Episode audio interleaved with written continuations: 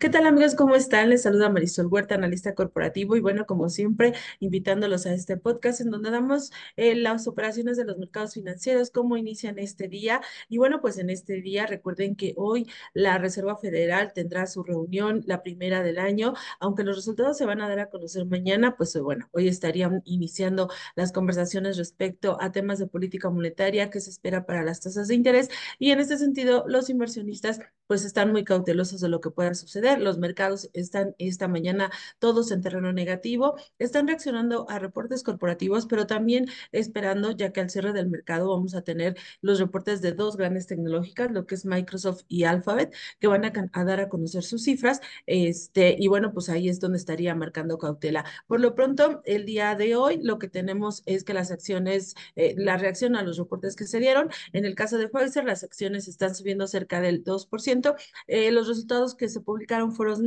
mixtos en el cuarto trimestre e informó una ganancia ajustada de 10 centavos. La empresa está señalando que el, que, bueno, pues que los ingresos para el, lo que resta del año se van a mantener en línea con lo que están esperando los inversionistas y bueno, pues esto es lo que está generando un avance de 1%. En el caso de las acciones de General Motors, estas subieron 8%, eh, General Motors superó las expectativas de los inversionistas y bueno, el, el caso de UPS, las acciones cayeron cerca de 7%. Aquí esta empresa de paquetería publicó una pérdida de sus ingresos para el cuarto trimestre y unas previsiones que no fueron lo que estaba esperando el consenso del mercado y es por esa situación que las acciones este, se fueron a la baja.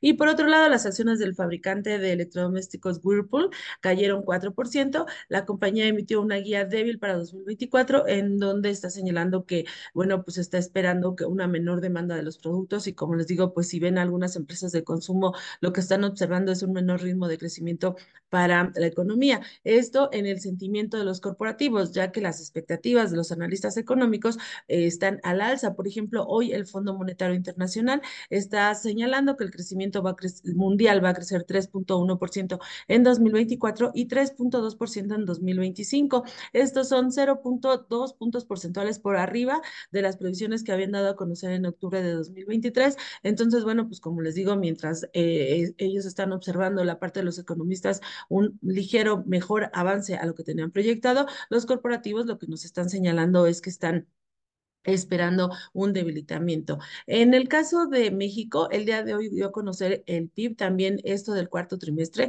Uh, el crecimiento en el último trimestre del año, pues realmente fue bastante débil, no hubo un mayor avance y en términos anuales lo que se, se observó es un crecimiento de 3.1% eh, de, de las previsiones que traían los, los inversionistas o los analistas. Está ligeramente en línea, esperaban entre 3.2, etcétera. Para eh, 2025, pues estaría esperando de alguna manera que el crecimiento se desacelere, como ya hemos venido mencionando. Y bueno, pues al menos los datos que se informaron el día de hoy es lo que están mostrando. Para la parte corporativa y continuando con reportes este, trimestrales, pues el día de ayer eh, uno de los reportes que tuvimos fue el de Banco Regional. Aquí la compañía eh, presentó un crecimiento en el cuarto trimestre de 18% este, mm, y, para todo el año de 14%. Esto fue ligeramente en línea con lo que estaban esperando los inversionistas. Eh, los resultados de la compañía en términos de los últimos 12 meses están hablando de utilidades que sumaron 5.678 millones. Eh, como les digo, esto se compara de manera positiva con el 14% respecto a lo que se observó en 2023. Y bueno, en temas de margen financiero, este se sumó 3.377 millones de pesos, representa una reducción de 3% respecto al periodo del año anterior. Y en, en otras noticias, bueno, ya ayer les anticipábamos que por la tarde Banorte iba a dar a conocer su banco digital denominado Vineo 100% digital, como ellos lo mencionan. Dicen que es el primer banco, sin embargo, sabemos que en la estructura pues ya tenemos eh, bancos como Hey, que, que también son este, bancos digitales que están operando bajo el amparo de, de grandes entidades. Aquí en este caso pues es lo que está señalando eh, los servicios o las promociones que está dando, en donde pues el, además de de ser una cuenta de, débito y de ahorro, en donde no sabemos qué tasas va a estar ofreciendo. Lo que sí nos dice es que en términos de préstamos va a estar dando entre 5 mil y 200 mil pesos.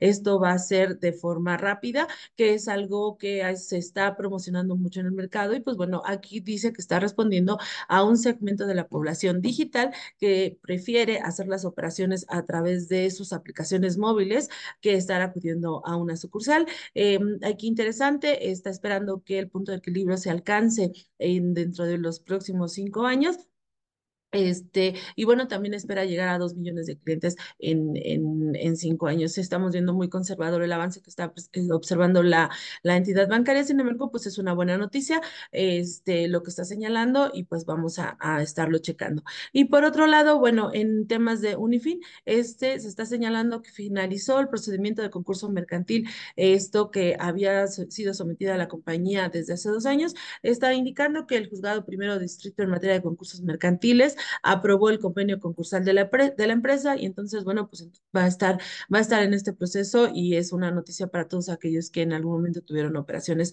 con Unifin.